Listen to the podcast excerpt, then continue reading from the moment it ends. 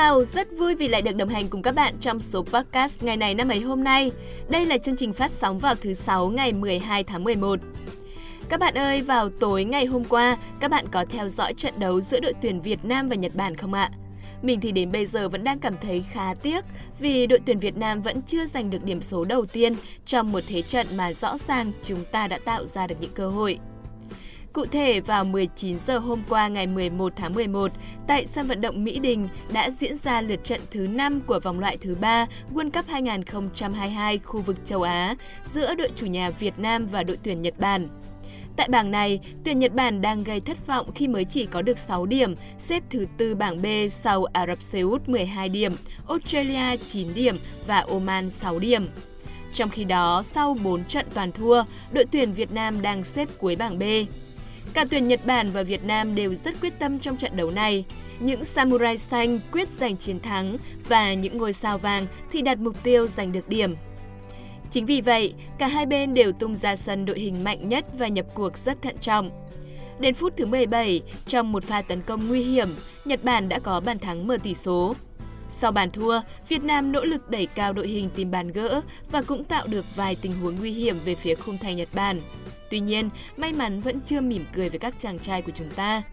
Và với sự thi đấu chắc chắn của cả hai đội tuyển trong những phút tiếp theo, mảnh lưới của hai bên đều không rung lên lần nào nữa. Kết thúc trận đấu, Nhật Bản giành chiến thắng với tỷ số tối thiểu 1-0. Dù chưa có được điểm sau trận đấu này, nhưng có lẽ đây là lần đầu tiên Việt Nam có lối đá tự tin như vậy trước cường quốc bóng đá Nhật Bản.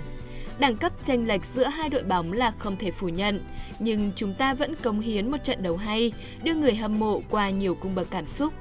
Rõ ràng, đội tuyển Việt Nam bước vào vòng loại cuối cùng này không đặt nặng mục tiêu thành tích nữa, vì thực tế chúng ta đang phải đối đầu với những đội bóng hàng đầu châu lục. Nhưng với mục tiêu cọ sát, khẳng định mình và nâng tầm hình ảnh bóng đá Việt Nam thì chắc chắn các chiến binh sao vàng đã làm rất tốt. Thua trận chắc chắn là sẽ có nhiều tiếc nuối đúng không ạ? Nhưng cứ qua mỗi trận đấu thì mình càng thêm tự hào về các chàng trai áo đỏ. Chỉ đơn giản là vì đội tuyển của chúng ta đã tốt hơn rất nhiều so với chính mình của ngày hôm qua. Đó có lẽ chính là điều có ý nghĩa lớn nhất trong hành trình dài đáng nhớ này.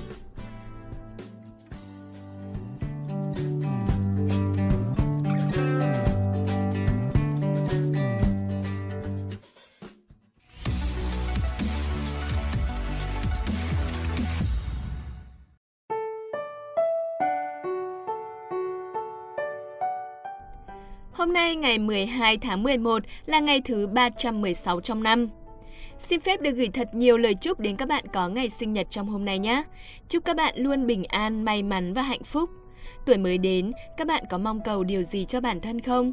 Riêng bản thân mình thì luôn tâm niệm rằng nếu có cây đèn thần như trong cổ tích biến những điều ước của mình thành hiện thực, thì chắc có lẽ rằng mình chỉ ước ao mình và những người thân luôn luôn khỏe mạnh, còn lại những điều khác thì mình sẽ tự thân cố gắng. Bởi bệnh tật là thứ có thể đến bất cứ lúc nào mà ta không kiểm soát được, ta chỉ có thể cố gắng để hạn chế nó nhiều nhất mà thôi. Còn công danh, sự nghiệp, tình yêu hay những mặt khác trong cuộc sống, ta đều có thể chủ động được đúng không nào? Mình tâm sự điều này vừa là để gửi lời chúc sức khỏe đến các bạn và cũng như một lời nhắc nhở các bạn hãy cố gắng giữ sức khỏe trong mùa dịch bệnh này nhé.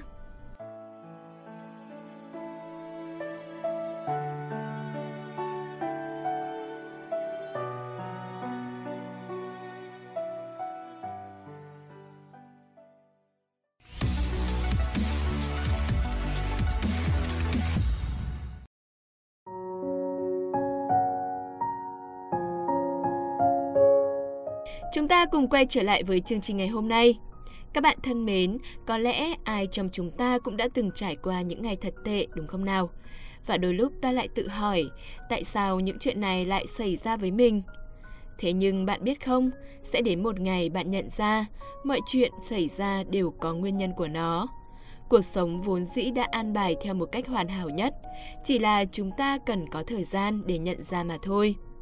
Để hiểu rõ hơn về điều này, mời các bạn cùng gặp MC Nguyệt Cầm và lắng nghe câu danh ngôn của chương trình hôm nay nhé. Bất cứ điều gì xảy ra trong cuộc đời bạn đều là những điều nên xảy ra.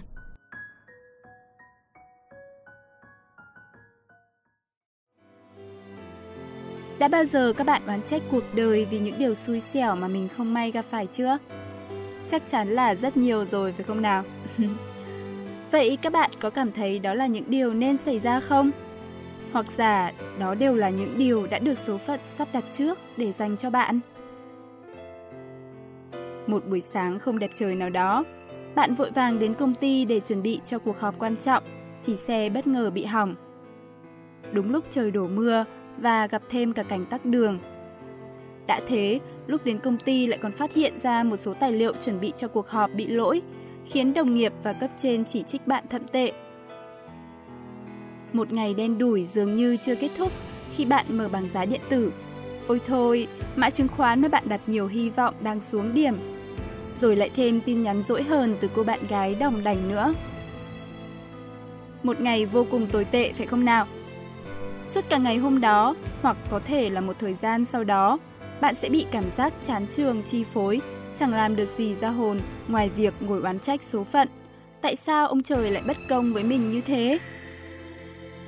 Bạn thân mến, không có điều gì là tuyệt đối, không có điều gì chúng ta trải nghiệm lại nên khác đi cả. Thậm chí cả với những điều nhỏ nhặt và ít quan trọng nhất. Ai cũng muốn dùng chữ nếu, nhưng thực tế là điều không thể. Sẽ không bao giờ có chuyện nếu như tôi đã làm điều đó khác đi thì nó hẳn đã khác đi. Bởi lẽ, những gì đã xảy ra chính là những gì nên xảy ra và phải xảy ra.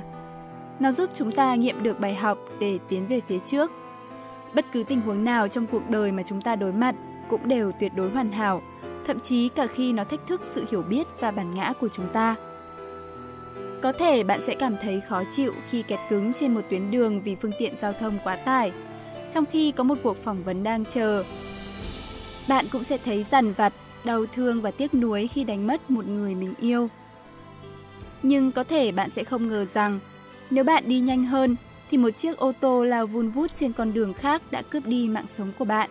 Và một nửa đích thực của bạn sẽ không có cơ hội được tìm thấy nếu như bạn cứ ôm giữ hình bóng của quá khứ. Không có điều gì chúng ta trải nghiệm lại nên khác đi cả. Và đừng tốn thời gian để hối tiếc về những chuyện đã qua nữa. Mỗi chuyện xảy ra đều là một mảnh ghép hoàn hảo trong một bức tranh to lớn của cuộc đời bạn. Hãy ghi nhớ câu danh ngôn của ngày hôm nay nhé. Bất cứ điều gì xảy ra trong cuộc đời bạn đều là những điều nên xảy ra. Chúc các bạn thân tâm an lạc.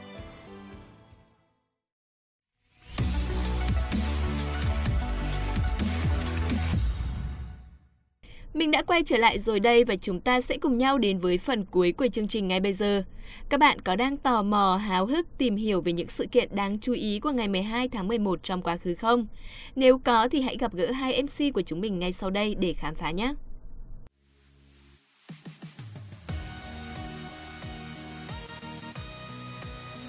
Các bạn đang nghe chuyên mục ngày này năm ấy. Hôm nay ngày 12 tháng 11, ngày thứ 316 trong năm, Hiển Vi và Thảo Nguyên hân hạnh đưa là người đồng hành cùng các bạn.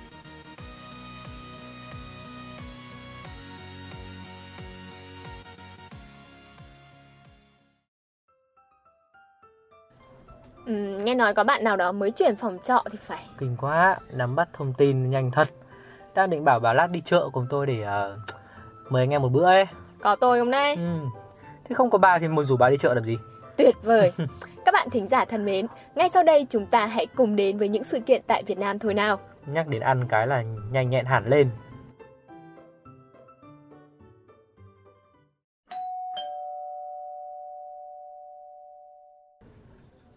Đêm ngày 12 tháng 11 năm 1936, hơn 10.000 công nhân mỏ than Cẩm Phả, Quảng Ninh tiến hành tổng bãi công đòi tăng lương giảm giờ làm.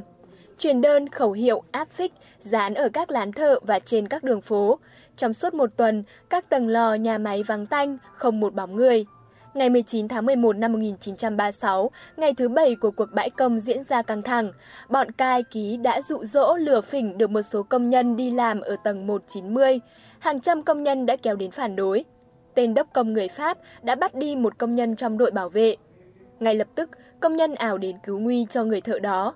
Thợ và lính xô đẩy nhau, ba người thợ bị lính đẩy xuống rãnh đã bị thương. Quần chúng công nhân phẫn uất xông vào đánh nhau với bọn lính. Tình hình trở nên hết sức căng thẳng. Trước tình hình đó, lãnh đạo cuộc bãi công đã kịp thời nhắc nhở, kêu gọi công nhân hãy bình tĩnh, kiềm chế và cảnh giác không để mắc mưu địch. Cuộc bãi công của công nhân Cẩm Phả đã lên đến đỉnh điểm.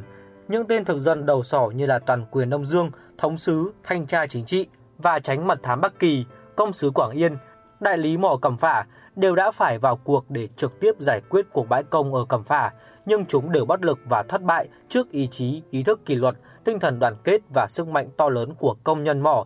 3 giờ chiều ngày 20 tháng 11 năm 1936, chủ mỏ đã phải tuyên bố chấp nhận toàn bộ yêu sách của công nhân, trả lương 30 xu một ngày, trả tiền quốc sản, chịu tiền dầu mỡ bảo dưỡng xe gòn. Công nhân vắng mặt bất cứ lý do gì cũng không được phạt. Thế là sau 8 ngày đấu tranh liên tục, quyết liệt, cuộc bãi công của công nhân mỏ Cẩm Phả đã giành được thắng lợi hoàn toàn. Cuộc tổng bãi công của hơn 3 vạn thợ mỏ tháng 11 năm 1936 là một sự kiện lịch sử trọng đại, có ý nghĩa rất to lớn. Đây là cuộc bãi công lớn nhất, tiêu biểu cho phong trào cách mạng nước ta thời kỳ 1936-1939. Thắng lợi của cuộc tổng bãi công đã để lại bài học sâu sắc về ý thức kỷ luật và đồng tâm, về tinh thần đấu tranh cách mạng kiên cường bất khuất, là niềm tự hào của các thế hệ thợ mỏ. Chính vì thế, ngày 12 tháng 11 năm 1936 đã đi vào lịch sử và trở thành ngày truyền thống của công nhân. Chúng ta cùng chuyển sang thông tin tiếp theo. Nhà giáo nhân dân, nghệ sĩ nhân dân, nghệ sĩ dương cầm Trần Thu Hà, sinh ngày 12 tháng 11 năm 1948. Bà tên thật là Trần Bạch Thu Hà, sinh tại Praha, Tiệp Khắc, nhưng quê nội tại làng Đông Thái, Hà Tĩnh. Hơn 30 năm kể từ khi tốt nghiệp Đại học âm nhạc tại Liên Xô đến nay, giáo sư Trần Thu Hà đã đóng góp to lớn cho sự phát triển nền âm nhạc Việt Nam nói chung và chuyên ngành piano nói riêng trên cả ba lĩnh vực công tác, đào tạo, biểu diễn và quản lý. Là một giáo sư đầu ngành piano của Việt Nam, bà đã tham gia giảng dạy đào tạo từ sơ cấp đến tiến sĩ âm nhạc, nhiều thế hệ nghệ sĩ tại Nhạc viện Hà Nội, Nhạc viện Thành phố Hồ Chí Minh.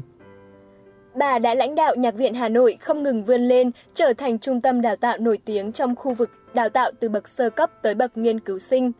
Ngoài giảng dạy, đào tạo các tài năng âm nhạc piano, làm công tác quản lý tại Nhạc viện Hà Nội, giáo sư Trần Thu Hà còn là nghệ sĩ piano của nhóm nhạc cổ điển Ngũ Tấu Hà Nội, gồm 5 thành viên là các giáo sư, giảng viên Nhạc viện Hà Nội, được xem là một hiện tượng của âm nhạc Việt Nam đương đại. Những sự kiện quốc tế sẽ tiếp tục chương trình. Xác của nhà thám hiểm người Anh Robert Falcon Scott và những đồng đội của ông được tìm thấy tại Nam Cực vào ngày 12 tháng 11 năm 1912, 8 tháng sau thất bại của cuộc thám hiểm Terra Nova dẫn đến cái chết của họ trên đường về.